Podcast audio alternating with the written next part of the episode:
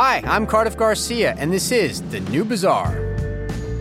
Coming up on today's show, there's still use for someone like me who's kind of a creative person can come up with ideas and then the AI will help implement it, do it really fast. And maybe in two years, AI will just come up with the ideas too and write the whole book. I don't know. I don't think anybody knows. Seth Stephens-Davidowitz on AI, basketball, economics, choosing your career path, and a whole bunch more. Hey everybody, Cardiff here. A quick word before we get started. The next two episodes, including today's, are largely about the relationship between economics and basketball. But crucially, you neither have to be a basketball enthusiast, nor, frankly, do you have to be an economics enthusiast to like them. Although I might ask what you're doing here in the first place if you don't like economics, but we'll leave that aside for now. The point is that both episodes will be quite accessible to anyone who wants to listen. I can promise you that much. This show the New Bazaar has focused on some super heavy topics throughout its existence, and so these two episodes are going to be a little bit more lighthearted and fun, which does not mean that you won't learn a ton along the way, especially from today's guest, Seth Stephens-Davidowitz. Seth, how do you actually describe what you do? You're sort of an economist, you're sort of a data analyst, you're sort of a writer, but you're none of those things 100% and you're all three of those things some of the time. Is that right? Uh, that's fair to say. So I studied economics. I went to grad school in economics. Uh, when I was in grad school, I became obsessed with Google search data and all the things we could learn about people from Google search data. So I started studying that, and I wrote a book about that, Everybody Lies. And that kind of felt more like data science than economics because, uh, yeah, it didn't really talk about the economy at all. It was like here's the porn that people search. Human behavior, Human basically. behavior, yeah. But specifically, the theme was the difference between what people say they like versus what their choices reflect they actually yeah, exactly. like. Something like that. Don't economists call that revealed preferences? Yeah, so I think it wasn't a coincidence that my economics background led me to that because economists are always into people are lying and not really honest. You can't trust necessarily what they say. We're like a skeptical people. I've kept writing books since then. So yeah, I guess I am a random combination of things. Uh, about similar themes, though, about you use really interesting data sets in ways others had not thought to use those data sets, and then you come up with ideas about the way people behave based on those data sets. Exactly. Well, one of the things I learned about myself, which is probably a good lesson, is I'm completely incapable of working unless I'm interested in something. like, okay. Just incapable. but if I'm interested in something, I'm the biggest workaholic so you get fired from any other job. If you had like a normal office so. job, I, you wouldn't last. I uh, I shouldn't say this because I you might want to get hired someday. I try might get want to get once I run out of money. I think I may need a, a, job, but it is a struggle for me to work on things I'm not interested in. But like this book, which was a complete passion project, Who Makes the NBA, was I didn't leave my apartment. I was a complete hermit. I was working 15 hour days like nonstop because I'm so obsessed with I was so, having so much fun with the data analysis. So. Introduce the theme of the book, Who Makes the NBA? Yeah. What was the idea behind so, it? So the big idea was that I became obsessed with AI. I'm not the only one. Uh, yeah, like, of course. Not, a lot of people are obsessed with AI. And particularly this tool, it was called Code Interpreter. Now it's called Data Analysis by ChatGPT. And it you just talk to it and it from OpenAI, the from company OpenAI, that yeah. makes ChatGPT, which is one of these large language model slash chat bots where you can actually interact with it, ask it questions.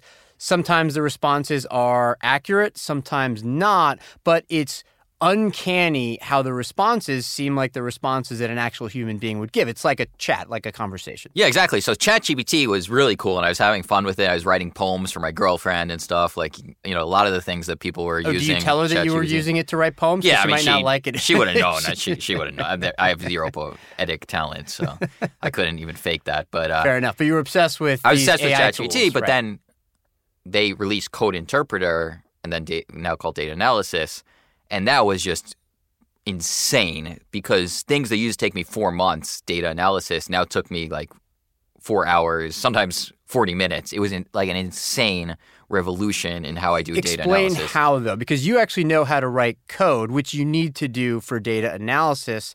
Code interpreter, as I understand it, if you tell it in plain language what you need, what kind of code you need, it'll write the code for you which saves you I don't know how much time in terms of you know the projects that you're trying to pursue. It doesn't just write the code; it runs it. It runs so the it- code. It, writes and runs the code. So it'll end with your chart, your new data set. The entire book is just well. I'll get to how I got to the book. So sure, sure, sure. So now I'm like having the time of my life since I don't really have a normal job, uh, as you kindly pointed As out. I had just explained to everybody, you would suck at a normal job, but you're great at these self-driven projects. I shouldn't have you as a reference if I'm applying for jobs. Uh, but yeah, so I'm obsessed with Code Interpreter, and I'm spending all day on Code Interpreter, just playing around with it. I'm like, this is wild. And I'm like, well, what does this mean? If things that used to take me four months take me four hours, like that's just a revolution in my creative process. So I had written two books before, and each one took me three years of basically full time work. And I'm like, well, now it should take me way, way, way less time because Code Interpreter will just do all the work for me. So I kind of calculated how long I think I could write what I consider a good book in, and I came up with 30 days. So then it become it became this really fun challenge. Could I write a good book in 30 days uh, using largely Code Interpreter to do all the work? And then the topic is who makes the NBA, which just made it really, really fun because I'm obsessed with basketball. So I was looking at all these questions about you know who makes the NBA, about where players come from, socioeconomics of players, the value of coaches, who's undervalued in the draft, the importance of shooting, genetics, importance you know, of genetics, family, that kind of uh, thing. Yeah, Sure. and and then I, you know, because I was using AI, I have art in my book. I've never had art in any previous book. Uh, I have like zero artistic talent, as I said with the the poetry. Like if you asked me to draw a horse, I could not draw anything resembling a horse. But I have like I, what I think is really cool art. For the section on genetics, I have a piece of DNA dribbling a basketball between its legs. Uh, for because you can use the AI yeah, to ask it yeah, questions just, that that's say using something like, Journey or DALL-E. give me an interesting artistic image of DNA dribbling a basketball, and it'll spit out a bunch of options, and you can choose the best one, or you can keep feeding it input. You can say, okay, but make the DNA dribbling the basketball a little taller, Yeah, yeah. or you know, make the DNA dribbling a basketball inside of a basketball court or in a different setting or something like that. Yeah, yeah. So, uh, and it, one of the things I learned is quantity leads to quality with art. You just have to keep on doing it. Like uh, some of the pictures, there were 200 attempts uh, to of get you to the, telling the of AI, telling the AI, this is what I want. It this will give you want. something. It doesn't quite work for you. So then you refresh. it new, sometimes, sometimes you don't even change the prompt. You're just like refresh, refresh, refresh, refresh, and eventually you get one that works really well. Yeah. Uh, yeah. So who makes the NBA is the book, and I'm I'm happy with how it turned out. It's I don't know for some reason like my previous books, like including Everybody Lies, got great reviews. It was like a a huge success. I can't open that book without wanting to vomit. Like I Why? I, I just something about like I don't know, like just like reading some of the sentences they make me want to vomit. But, But that's book, like every writer says. No, they go back book- and they read their old stuff. Yeah, and they're I like, know, oh man, I wish I could fix it. I wish it yeah, could be better. maybe it's just not old enough. Maybe it'll be in the future. But this book, I'm like looking through it. I'm really happy. I'm like, wow, art! like, how cool is that? I'm, Right. like, I'm, I'm, I'm just like, it was super fun, and I, I am happy with how it turned out. Yeah. So, uh, So you've got this topic, who makes the NBA? It's all about the backgrounds of the kinds of players who make the NBA, which is a really tough thing to do. And crucially, there are these massive data sets available to you, but you need a way to actually crunch the data. Traditionally, you would have had to write all this very complicated code yourself and then check it yourself and then run it yourself and so forth. Now, this AI tool exists that can essentially scrape all that data for you, write the code, run the code, but crucially, you do have to check the code. You have to make sure it's right. And for that, you had to know how to code beforehand. It's not like you can go into this totally cold with zero coding skills. That's right. And you kind of learn over time what you have to check and what you don't have to check. You have an intuition where the AI, like where the AI is likely to mess up. Like merging a data set. I mean, this, this is a little technical, but if people are interested in data, like merging a data set, you have to check 100% of the time. Like the AI just goes crazy a lot of times. And you have to both check the code and just actually look at the data set and be like, it did everything it said it was going to do. The new data set is what I want. And then a lot of the times the AI's mistakes are so obvious that yeah, you can kind of tell like okay, this this, This AI yeah, this sense. makes no sense or this does make sense. You get you get an intuition over time. Uh, with how it works, and, and and importantly, I didn't just use the AI to write. I think when I say I wrote a book in 30 days with AI, people just assume I said, you know, ChatGPT write about basketball, And there's a well known problem that ChatGPT will sometimes hallucinate, make up facts. I didn't do that at all. Uh, for me, it was doing the, the coding, the data analysis, or the art. The words uh, are mostly yours. The words are mine. Another problem with ChatGPT is right now, it writes the equivalent of, I would say, like a competent eighth grade essay. Sure. Uh, it's very rules based. Very rules based and writing. It's very grammatically sound, but not super interesting. Not, it doesn't not do like and, advanced literary yeah. techniques and, and stuff I'd, like I'd like to think that you know if I'm a professional writer that you know I'm better than that. So I didn't want to just have boring formulaic writing. Sure. There's one section of my book, an appendix, where I say how I use AI. Yep. And that I let ChatGPT write because I'm like I don't really think this has to read that beautifully. Who the only people who are reading this are very technical people anyway. They're not looking to be entertaining. They're looking for information. So I kind of wrote an outline and said, "Can you flesh this out?" Uh, I was running hard against my deadline at that point too, so I'm like, you know, I need some help here. Yeah, Yeah, I need, I need, I need some, some help, help. hitting the 30 day, uh, Yeah, 30 you know, day deadline. Everybody's trying to work out what the potential effects of AI is going to be on the labor market. And could be that there are many, many different effects, some of which may contradict each other, some of which, may be consistent with each other. I'm curious to know if you extrapolated any broader lessons about the potential for AI to really affect the labor market in some unexpected ways from your own experience of using it. I think it's going to have huge effects, and I felt guilty at points because like ChatGPT is an incredible copy editor. So I put the entire manuscript through ChatGPT to search for typos, and it just is great at that. Like you know, even typos, a human would never notice you have three spaces instead of two spaces.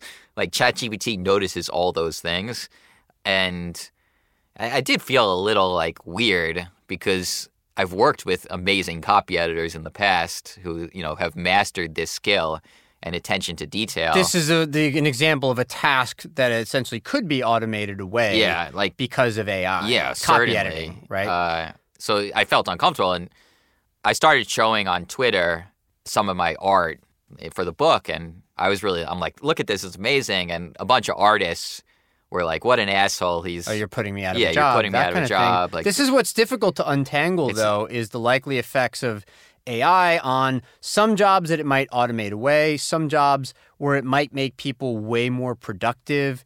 And what's interesting also about trying to figure this out is that there are some very initial preliminary findings showing that AI is likely to put a floor up on what we refer to sometimes as low skill workers, you know, roughly non college educated workers who may lack a certain skill set.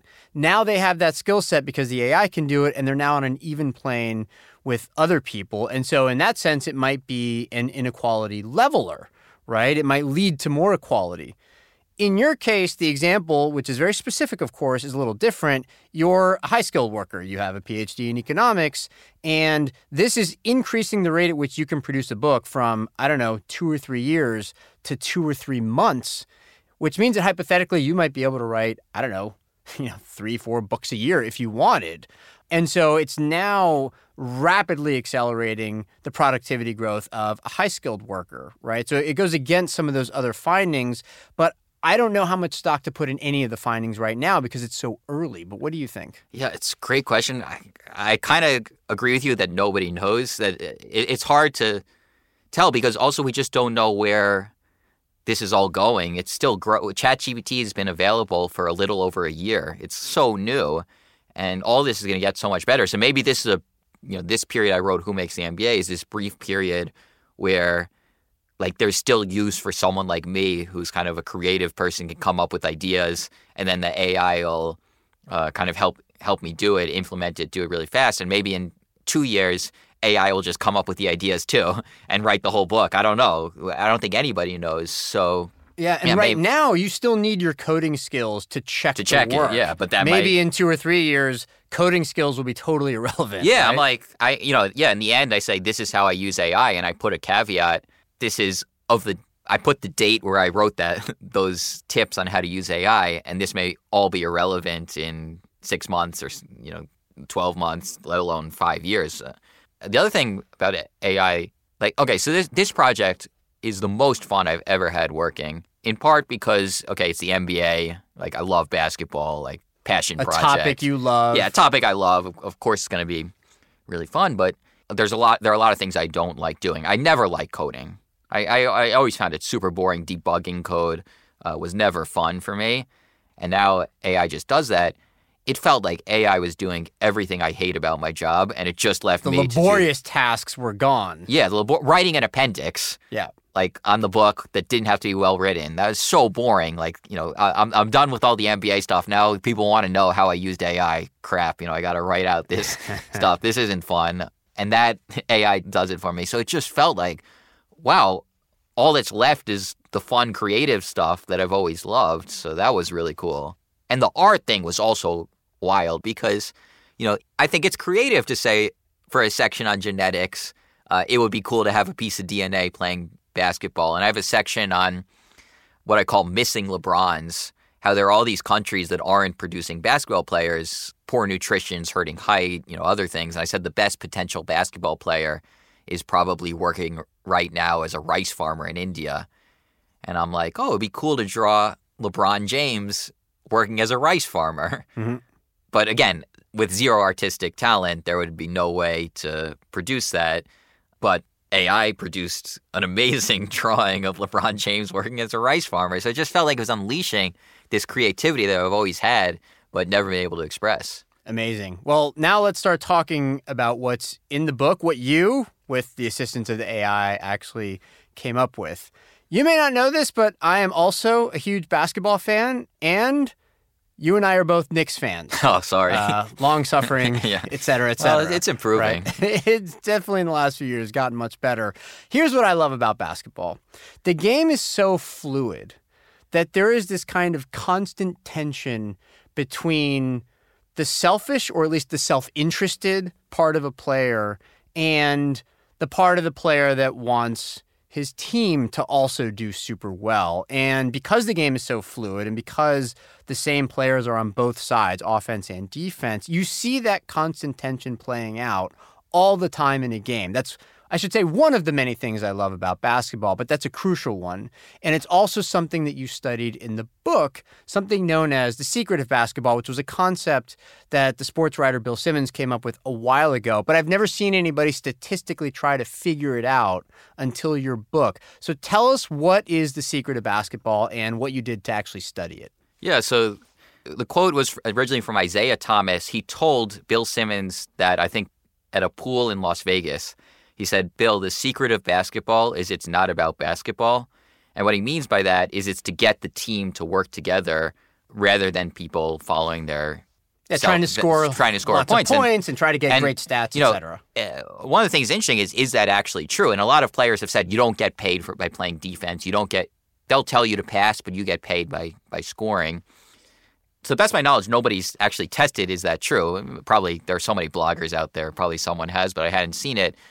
So I just tested. Basically, you can do what's called a multivariate regression analysis for the real nerds out there. Oh boy. but basically, you can predict someone's salary based on all their stats. So how many points they score, how many rebounds they they grab, how many assists they dish out, uh, their field goal percentage, their free throw percentage, their three point percentage. And you see that someone's salary is almost exclusively determined by how many points they score. That's like the huge predictor of someone's salary.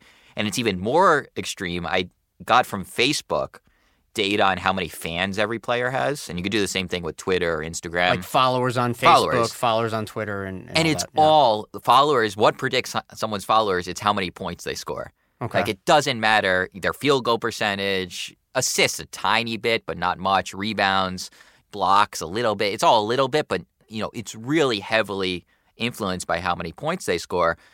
A lot of players have been terrible for their teams because they just take way too many shots. If you're scoring, you know, 30 points a game, but you're doing it at you know shooting 44 percent, that's if anything That's bad for your bad team. for your Let me stop now and explain this a little bit for some of our listeners who are more econ inclined and don't know as much about basketball because yeah. these are simple concepts, but they're important to explain. It sounds like it would be intuitive that if a player scores a lot of points, it's good for his team because a team is trying to score more points than the other team and so forth. But the way you're explaining it is that, like, actually, the efficiency of how that player scores points matters too because if a player is scoring a lot of points but takes a lot of shots, including a lot of terrible shots, instead of passing it to another player who would have a more efficient shot, that's bad for the team, right? So you see the contradiction between a player following his incentive, his financial incentive. Salary and Right. social media, which leads to endorsement Right. deals. Based on points, Yeah, no matter yeah. how efficiently those points were scored, and even if it's bad for the team, versus another player who might still score like a lot of points, but not as many as he could because he's always looking for a teammate who has a better shot and maybe instead has a high number of assists, or even a player that just grabs a lot of rebounds, including a lot of offensive rebounds and passes out to somebody instead of going up for a wild shot themselves. There's other ways to help the team win that don't boost your individual number of points, but the incentive goes the other way. It is towards being selfish because your salary depends on it. So that seems like uh, a case of misaligned incentives. It 100% is, which is why I got to the last chapter of my book where I talk about coaches. And there's all kinds of evidence. I did my own study. Some other uh, professors at the University of Chicago done a study that NBA coaches are just really, really important and more important than other sports. And I think that's because of this incentive problem that so much of the game is getting people to act against their self interest for the good of the team. And that's where a leader really can help. And, you know, I, I actually did a study. Uh, NBA.com has data on how often a player passes when they're driving to the basket in every season. And you can see what happens to the same player when they're coached by different players. So a, a player leaves one team, he goes to another team. When does- they're coached by a new coach. yeah, you have a new coach. Right. You were passing the ball 30% of the time. Now you're passing it 40% of the time. And you see there are certain coaches that just consistently get players to pass the ball more. So when, when they come to their team, all of a sudden they're passing more, or when they leave their team, they're passing less. Uh, you see that in the data. And it was the strongest correlation I could find with my measure of successful coaches. So, you know, Gregg Popovich, I hate to say that now because having such a terrible year, uh, but Gregg Popovich. He's had a bad four or five years, but your point is this is about making the players you do have better Yeah, yeah. rather than necessarily like winning in absolute terms. Yeah, It's How many more wins do you generate with the players? yeah, yeah, with the players you have. And uh, it's very clear that Spoelstra on Miami Heat Erik Spoelstra, uh, sure. is great at getting players to pass the ball. That if anything I tested, this was the only thing that seemed to predict great coaching was you just get players to pass the ball uh, more than they otherwise would, which is fascinating and gets to this incentives problem that I think that's where coaches are really can have a role if you can get people to act uh, in the be- interest of the team against their own uh, Isn't selfish this interest. a failure though of the people who have the money because they're paying players for essentially the wrong thing? They should be paying more relative to what they pay now for great passers or for unselfish players. And then you would have aligned incentives. Instead, it sounds like what they're doing is that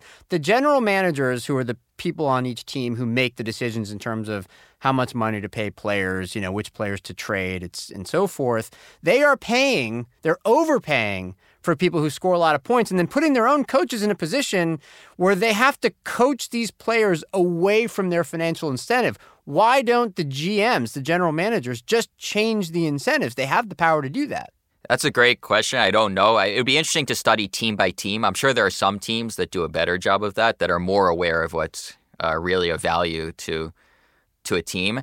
But even if the general managers fix that, the social media fans and the endorsements that come from it would still lead to major misaligned incentives. So I think uh, Maybe that's the answer to the question is that maybe the general managers are responding to the popularity of the players because that does drive audience, that drives, I don't know, you know, more I don't know, TV dollars or something like that. I don't know. But That's it- a, that's it- a great it point. seems so, a mistake. You know, the, I think it's very clear that Kobe Bryant was uh, didn't pass as much as he should have, and uh, Phil Jackson, who who's was a great coach, complained about it. He said you can't get Kobe to pass as much as he should, particularly in crunch time. You know, uh, Kobe Bryant had a legendarily low percentage of making last second shots because he just always take it no matter what.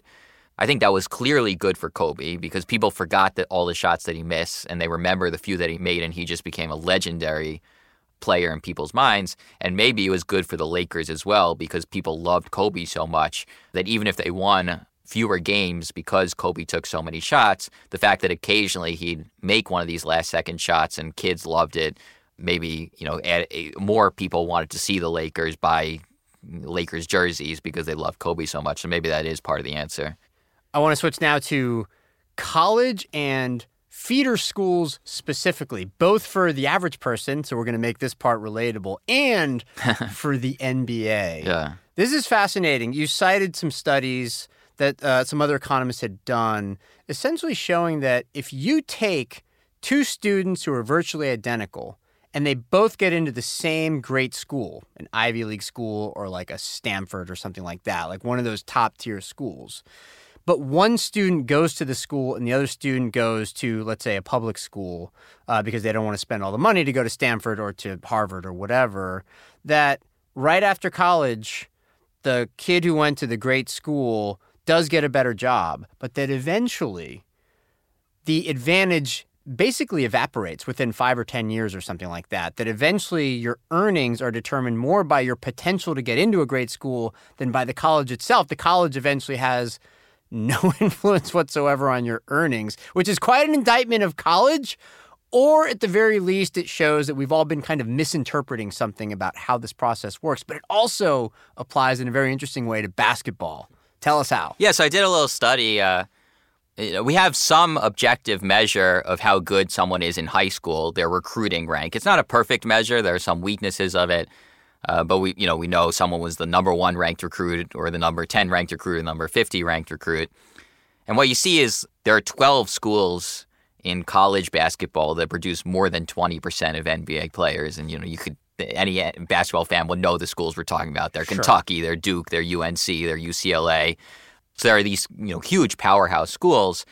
So a player who goes to Kentucky has, you know, 50x higher chance of becoming an NBA player than a player that goes to Ball State or you know a, a mid-major San Diego State. Uh, but is Kentucky kind of causing that, or is it because Kentucky's just getting all the best players, all the top-ranked recruits? And what you see is the same ranked recruit. If you go to an elite school, you're more likely to be drafted. But then you look at more advanced things, how they did. Did they become an all star player? Then you see basically no statistically significant advantage of going to the elite school. So I think it works basically exactly as the real world does, where it gives you that early shine. So if you're, you know, the 50th ranked recruit in the country and you have an offer from Kentucky, uh, but you're like, well, I don't know if I should go. If you go to Kentucky, I think you're way more likely to get that, you know, to get drafted but it's not going to make you a better player. It's not going to make you an all star, a Hall of Fame, or whatever. It's just going to give you kind of that uh, initial shine and glean that will give you maybe your first option. But in the long term, it doesn't seem to matter as far as your overall performance. So it's interesting that they seem to play out so similarly uh, yeah. uh, how these elite schools work, both in the real world and in basketball. But it's interesting because it, I think it shows that in the short run, there can be some benefit of having the signal that's sent from the place you went to. But ultimately, some combination of your talent or your hard work or your I don't know emotional intelligence, your the way you navigate the workplace or whatever ends up winning out, right? That eventually where you end up tends to reflect these other variables and not where you went to school. There's something a little bit hopeful, there's something a little bit, I don't know, just about that almost. And similarly in the NBA, if you get there and yeah, you went to Kentucky and maybe you played well and you were surrounded by good teammates, but then you get to the NBA and within a few years, you're sort of exposed as not being as good as the person from Ball State well, the person from Ball State's going to get the higher salary and they're going to get, you know, they're going to have the longer career and so forth, right? Yeah, so so things even out eventually, but it, it takes a while that you do uh, face a penalty early on. I, I give the the chapter is actually called "What Do Warren Buffett and Paul Millsap Have in Common?" uh, because Warren Buffett and Paul Millsap both turned down elite schools to basically go closer to home. Uh, so Warren Buffett he started at Wharton, he left to go to uh, University of Nebraska because uh, he wanted to be closer to home. They had a good library. He liked a couple of professors. Paul Millsap turned down Arizona and Louisville uh, to go to Louisiana Tech to be closer to his family. And I think there was a, a punishment early on. So Warren Buffett uh, didn't get into Harvard Business School. You're like, come on, really? Harvard? you, you not see this once in a generation talent? Well, he showed them. yeah, and I think, uh, and Paul Millsap fell to the second round, whereas maybe if he had gone to Arizona, he would have been, you know, a lottery pick. But in the long run, I think uh, Warren Buffett and Paul Millsap certainly uh, proved their worth uh, eventually. Uh, something that's great about your book is that when it comes to the relationship between height and basketball and making the NBA. It shows the power of, uh, I guess, the exponential process, right? So if you're six feet tall, you have twice as good a chance as making the NBA as if you're 5'11. If you're six one, you have twice as good a chance of making the NBA as if you're just six foot. So for every incremental inch, it doubles your chances of making the NBA, which from six to six one, like it sounds like no big deal. But here's how it ends up playing out if you compare sort of the average and below average American man versus the seven footer, okay? I'm quoting you now directly. The probability of a man of below average height, under 5'10, reaching the NBA is 1 in 3.8 million. The probability of a man over 7 feet tall reaching the NBA is roughly 1 in 7. That's extraordinary. Yeah, and uh, I'm not. I, I just want to clarify. I'm not the first one who's done this calculation. I Sure. think Pablo Torre at Sports Illustrated Okay. uh, was the first one. Although I reached out to David Epstein recently, the famous The author, author of Range, and, the book, yeah. and apparently he had done the calculation uh, for Pablo Torre. So I I learned Okay. that recently. Okay. But but uh, It's so been out there It's then. been out Okay, there. I'm not the not the first one to to, Okay. to discover this. But uh, so what, where I actually went a little bit further in this book, which I hadn't done previously, is it actually says something very interesting about seven footers in the NBA. And a Twitter follow, a friend of mine who follows me on Twitter, uh, pointed this out. He said, "Wait, if one in seven seven footers reaches the NBA, that means we're not watching extraordinary athletes, uh, almost by definition. So you think you're watching." You know, someone at the top of their field, whether it's you know MLB, NBA, NFL, you're just like they have to be so insanely good at their craft to make it that far. And I think that's definitely true for someone who's six foot tall, let alone Muggsy Bogues, who's five foot three. You know, the level of ability they need on speed and defense and passing the ball and shooting is insane. You know, it's one in uh, hundreds of millions of, of talent. But for a seven footer, you're talking about one in seven talent. It's not that impressive. And what you see in the data is that as you get taller in the NBA, you're just worse athletically on everything we can measure. So you have a lower on vertical average. on average. So so there's still obviously great athletes who Sure. are seven feet tall, but on average, you know, the taller you get, the lower your vertical leap. Uh, on average, the taller you get, the slower you are. On average, the taller you get, the worse you shoot free throws. On average, I found this in the data, the taller you get, the worse you are in clutch moments, the more likely you are to choke. Uh, and I think that's all because there's just not that much selection pressure. Uh, that Not a as much competition. not as much there just aren't that competition, many seven footers, it's- and it's really helpful in basketball if you're seven feet Yeah, tall. so a six footer is competing against hundreds of millions of other people for those NBA spots. A seven footer is competing against dozens of other people for their NBA spots. It it doesn't require the same level of performance. Uh, there's another secret of basketball that's kind of been leaked over by some players is that a large percent of basketball players don't really love basketball. And I think we've kind of learned that's much more likely among seven footers. And you, again, how can you reach the top of a field without loving it? Well, when there's so little competition, it becomes more possible. So, you know, once you see the chart of how much height helps you make the NBA, it, it'd almost be impossible for taller people not to be worse on everything else on average, uh, whether it's passion for the game, work ethic, speed, vertical jump. One of the things that's interesting, when I first showed the chart of the relationship between height and vertical leap on Twitter, a lot of people assume that taller people, there would be something biological, physiological that would lead to that relationship. And, you know, I asked some people, so since all these people were getting involved in it, I'm like, okay, you know, uh, you play devil's advocate. Can anybody find a study showing that height makes it harder to get off the ground? to jump higher. to jump higher or makes you less coordinated, makes you slower, makes you a worse athlete on any dimension. And nobody could find any study that found this. Most studies have found no relationship. A few studies have found that height is positively correlated with uh, vertical leap.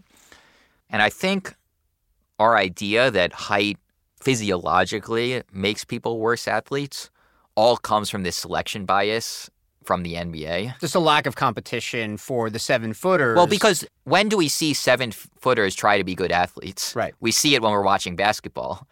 And we notice that, look, the seven footers are way less coordinated, way worse shooters, way less athletic than the six footers on the court.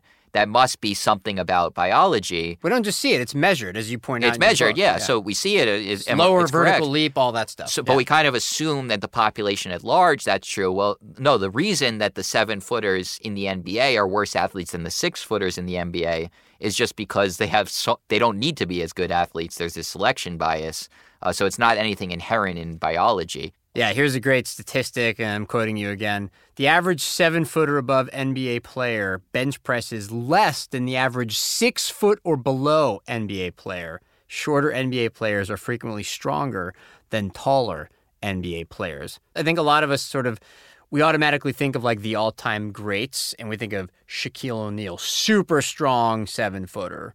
Joel Embiid, super strong seven two, I think, right? Yeah. Um, but actually, there have also been a lot of very tall NBA players, players who made the NBA who were incredibly skinny. Porzingis or something.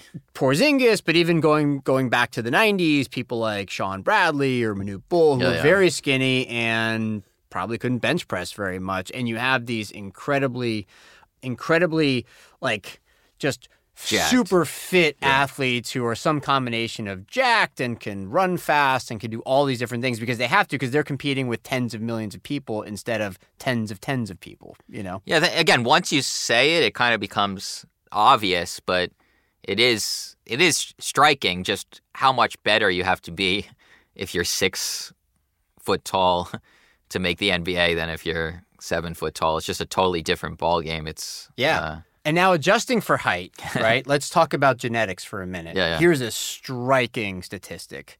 If you have a twin brother in the NBA, one in two chance that you are also in the NBA. That's amazing for Identical what twin.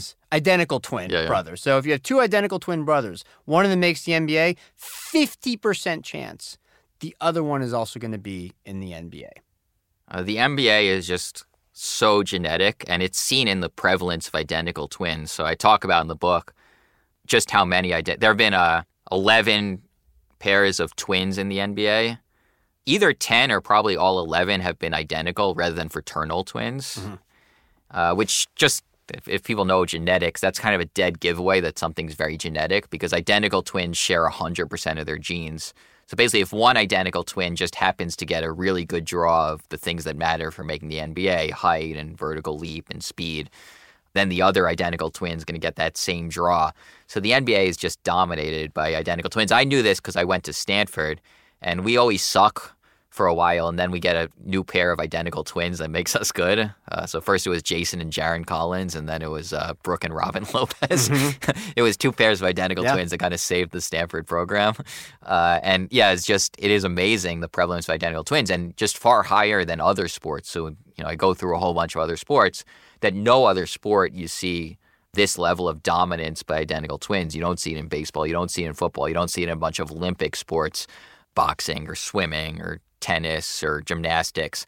Basketball is just, you know, as far as we can tell, about as genetic a, a pursuit as there is, in part because height is so genetic. And, and as mentioned, height is so valuable for making the NBA. But other traits that are also hugely dependent on genetics also have a very strong correlation to success in basketball. And I'll just list them so Yeah, we yeah. don't have to go through them, uh, you know, at length here. But arm length, hand size, vertical leap are all more than 70% genetic. And crucially, they're all vital things that you need to have to be a really great NBA player. And you have a sentence here that's sort of heartbreaking for I think a lot of young boys who might dream of making the NBA. You write, quote, basketball feels like a sport that was designed in a lab to maximize its reliance on things that can only be achieved through the right DNA. a lot of traits that that are useful in basketball uh, aren't talked about as much. So we know height is very valuable, but hand size is really really valuable. The ability to palm a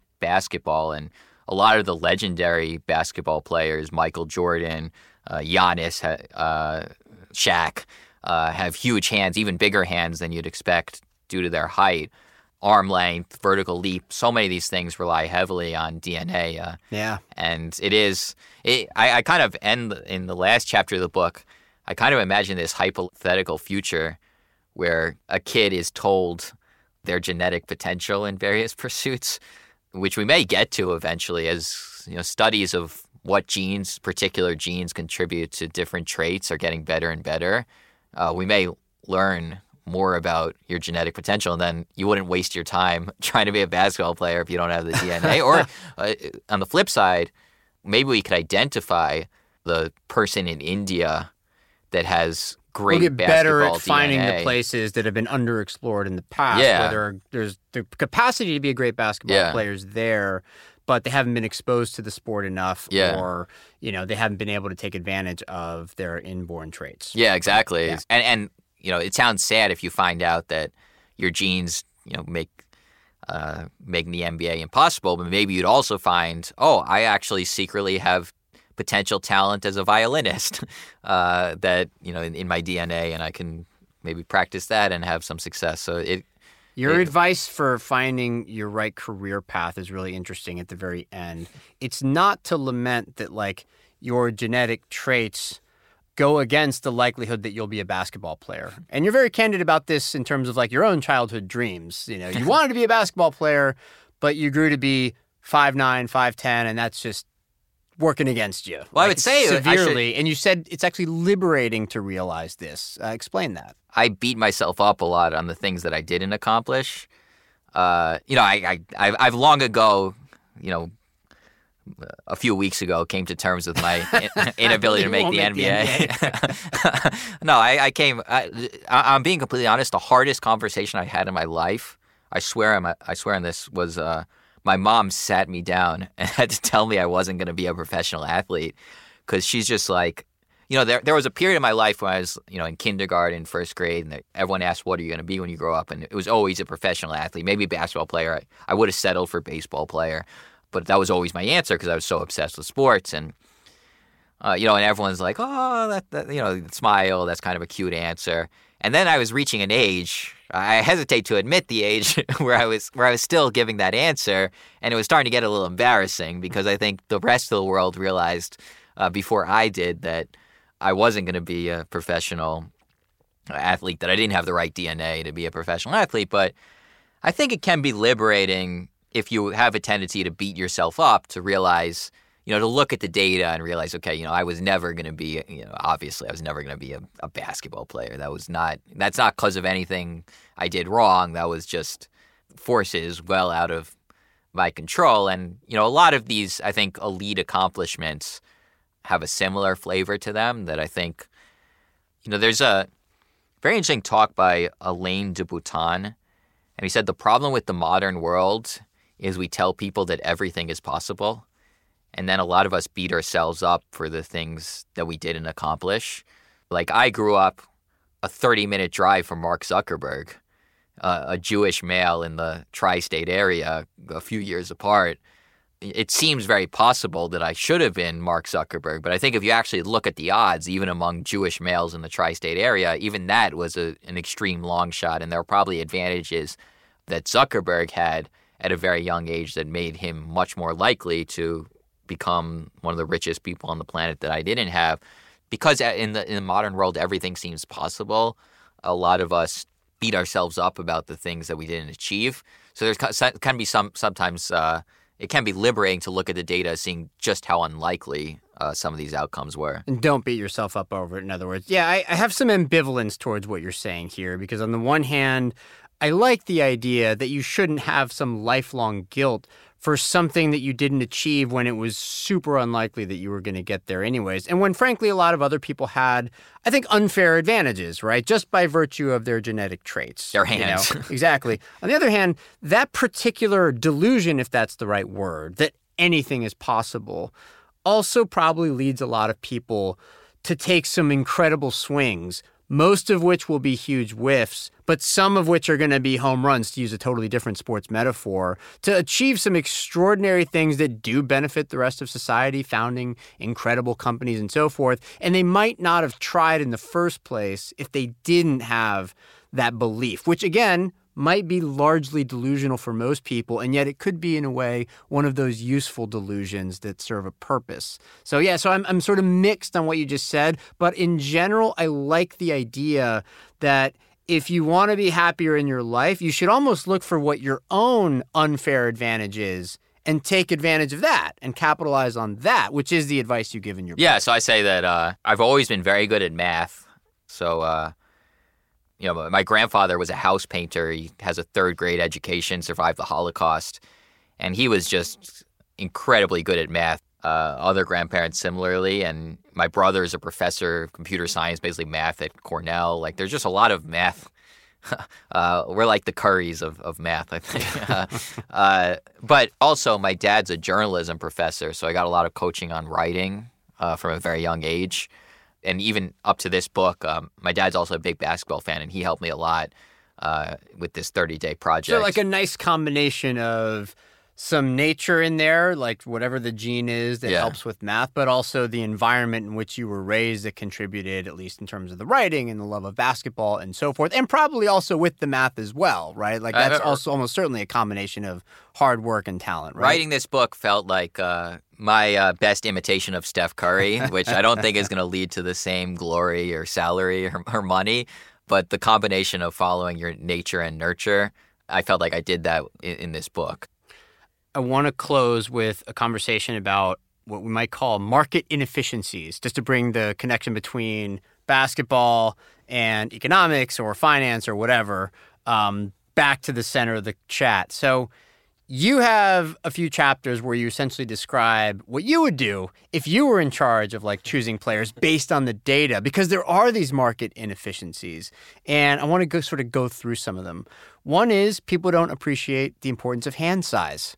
We talked about that a little bit, but actually this is shown in the data that we don't prioritize that enough when choosing our players, right? Yeah, exactly. So if you look at this is in the draft, if you look at kind of uh, where people are drafted and how they eventually perform, you can have a prediction how good should they be. You know, how good should the average number one pick, number ten pick, number forty pick do, and then who overperforms or underperforms using whatever advanced statistic you like. And you see that hand size is a big predictor of over or under performance. I think it's something striking like 17 of 19 players who had hands below eight inches underperform their draft pick. Like just it seems really hard if your hands are very, very small to be a good NBA player. And it seems like teams did not quite realize uh, just how important hand size is. I, I think every team would tell you that hand size is important. They don't realize just quite how important it is. Yeah. Also, this is really interesting. The standing vertical leap, which is different from the way the vertical leap is normally measured, where you get a small running start and then you jump as high as you can and you see how high.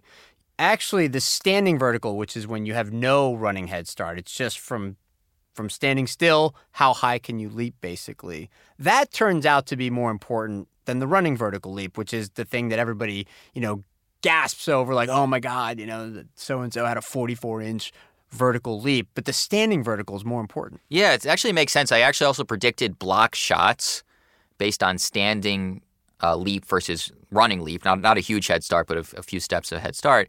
And the standing leap is the big predictor, not the running leap. I think you know there's so many famous block shots with a big running leap. So you think of LeBron James block of Andre Iguodala in the uh, the NBA Finals, he- the 2016 NBA Yeah, he Finals, runs- famous play. in he Game runs seven. Sure. all the way across the you know the, the length of the court and then leaps to this insane level and blocks this shot and it's so impressive to people i think we forget that most block shots aren't quite like that most block shots you don't have this running head start it's more a standing leap and i think rebounds have a similar flavor that the average rebound uh, you don't usually get a huge head start. You're kind of boxed out, you know, and then it's how high can you jump yeah, while it's where standing. you're positioned, but once you've got your position, it's Yeah. how high can you reach without a running start. So. I think teams have undervalued. I, I don't just think the data shows that teams have historically undervalued the great standing leapers compared to the the great vertical leap. Uh, the vertical leap just captures people's imagination. It's so exciting, you know, and that, that's how you win the dunk contest, where you do get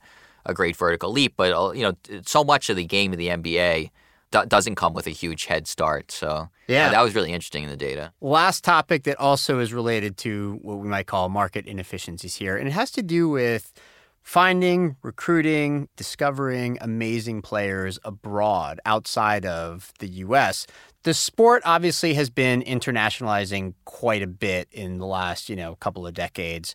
But in particular now you could make the argument that maybe even the best four players in the league are foreign-born players. You know, Joel Embiid, Nikola Jokic, Giannis Antetokounmpo, and Luka Doncic. you know, uh, amazing players. Maybe, like I said, the top four or four of the top six, whatever, are all foreign born players. And so you do this kind of analysis of what are the factors that are likeliest to correlate with players from abroad being from certain countries that have a kind of disproportionate number of players who end up coming to the US and making it in the NBA. There's three of them. Two are not surprising. So the average height of a country, okay, a little bit of a yawn, obvious, right? Second is interest in basketball, which again sort of is is understood, right? Like we'd think that if a country loves basketball, they're going to produce a lot of basketball players, better chance of making it in the NBA. The last one is really interesting and kind of counterintuitive, and I want you to take us through it. It's if the country has a lot of interest in another sport for which height also is a big deal. Yeah, and in particular, it's volleyball. It's volleyball. It's so volleyball. if a country is super interested in volleyball, less of a chance of a that they'll that they'll send players and to the NBA. it shows up particularly in uh, a reduction in forwards because if you look at the body type of uh, athletes in different sports the only sport that utilizes height to anywhere close to the degree that basketball utilizes it is volleyball Mhm. and the average volleyball player basically has the same body type as a small forward so you know six eight six nine something like that Yeah. uh, not crazy huge not crazy bulky. And I didn't know just how popular volleyball can be around the world. So if you look at a country like Iran, volleyball is five times more popular than basketball. And there are many countries uh, where volleyball is more popular than basketball, whether it's Brazil or Russia, Bulgaria, Poland, uh, Poland. here, yep. Yeah, so there are lots of countries where um, I measured it using Google Trends that volleyball, you know, is more popular than basketball.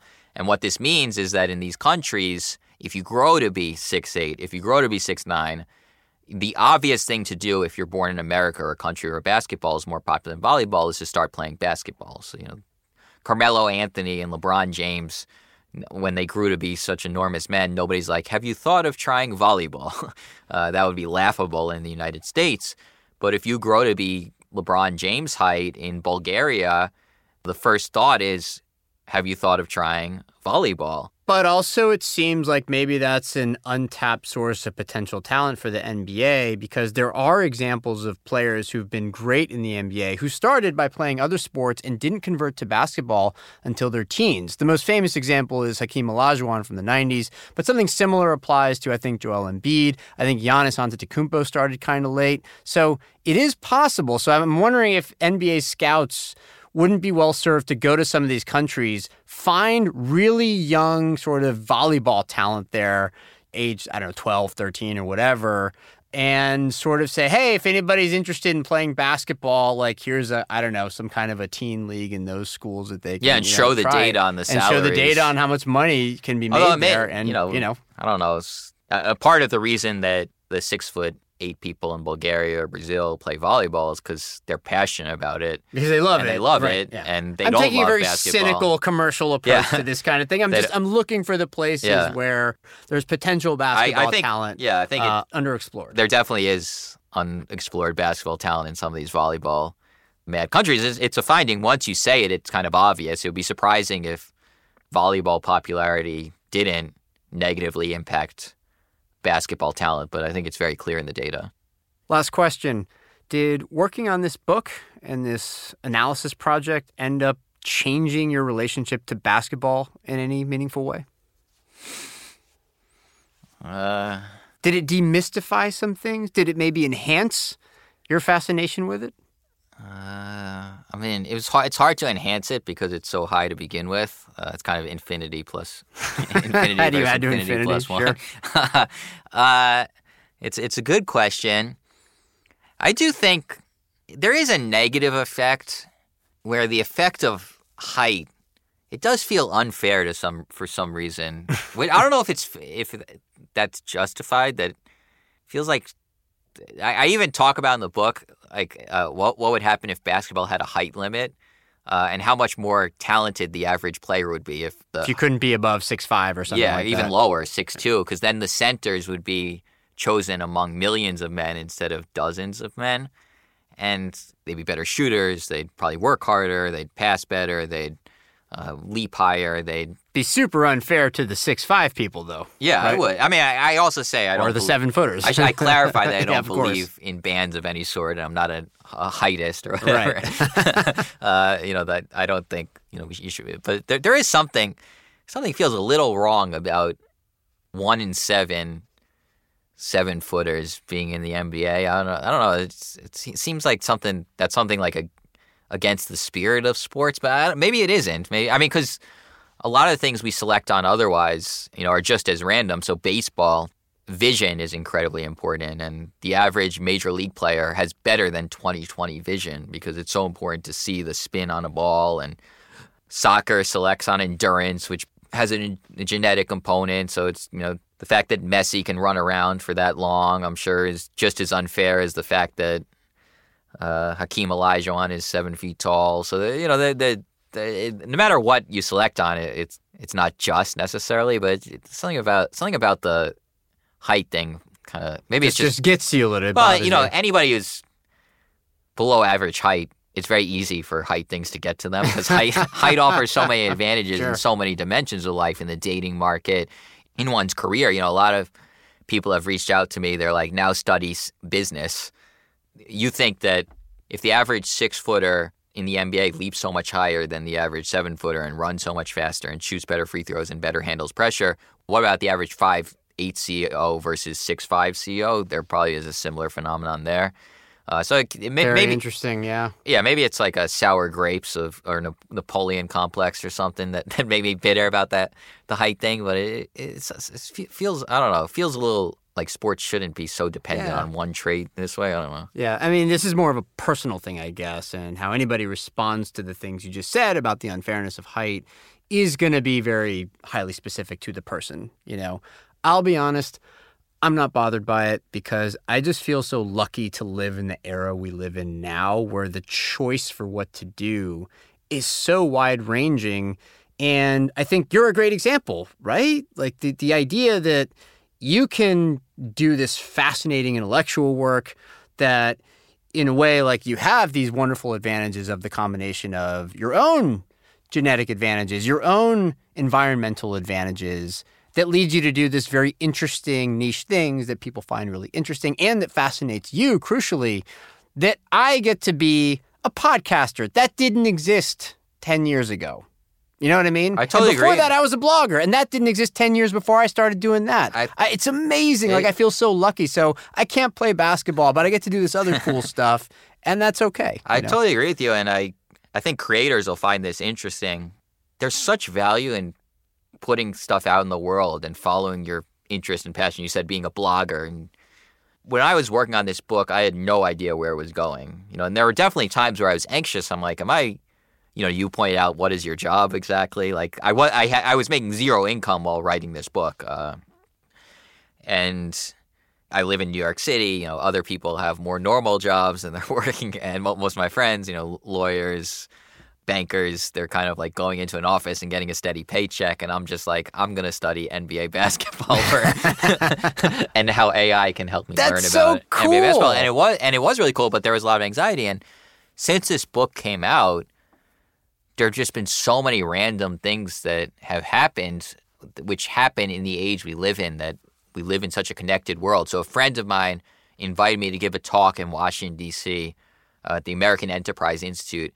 I gave that talk. I met this guy, Robert Clayton, who's working on teaching data science to kids in inner city using sports as an example because he's like it's we make it so boring it could be so exciting he's also advocating for Muggsy Bogues to be in the Hall of Fame. So he like really loved my talk. And he said, you know, would you like to be involved in this? I said, yes. Then he like emailed 500 people he knows to be like, check out Seth's book. Uh, I'm having a phone call in a couple days with Dean Oliver, this guy who's a god of basketball statistics. And he saw my talk and he really liked it.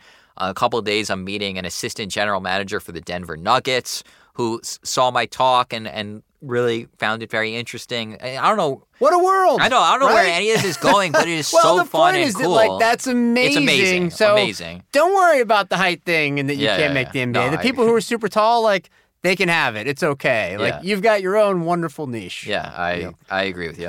uh, no, I still would rather be an NBA player. I'm not gonna lie. Fair enough. Uh, Seth, thanks so much. This was super fun. Thanks so much for having me, Cardiff.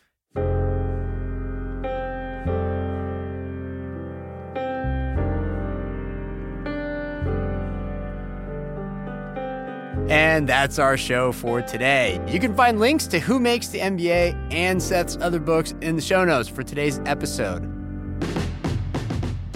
The New Bazaar is a production of Bazaar Audio from me and executive producer Amy Keene. Adrian Lilly is our sound engineer, and our music is by Scott Lane and DJ Harrison of Subfloor Studio. Please follow or subscribe to The New Bazaar on your app of choice. And if you like today's show, please leave us a review or tell a friend. We love hearing from you. If you want to get in touch, I'm on Twitter as at Cardiff Garcia, or you can email us at hello at bazaaraudio.com. And we'll see you next episode.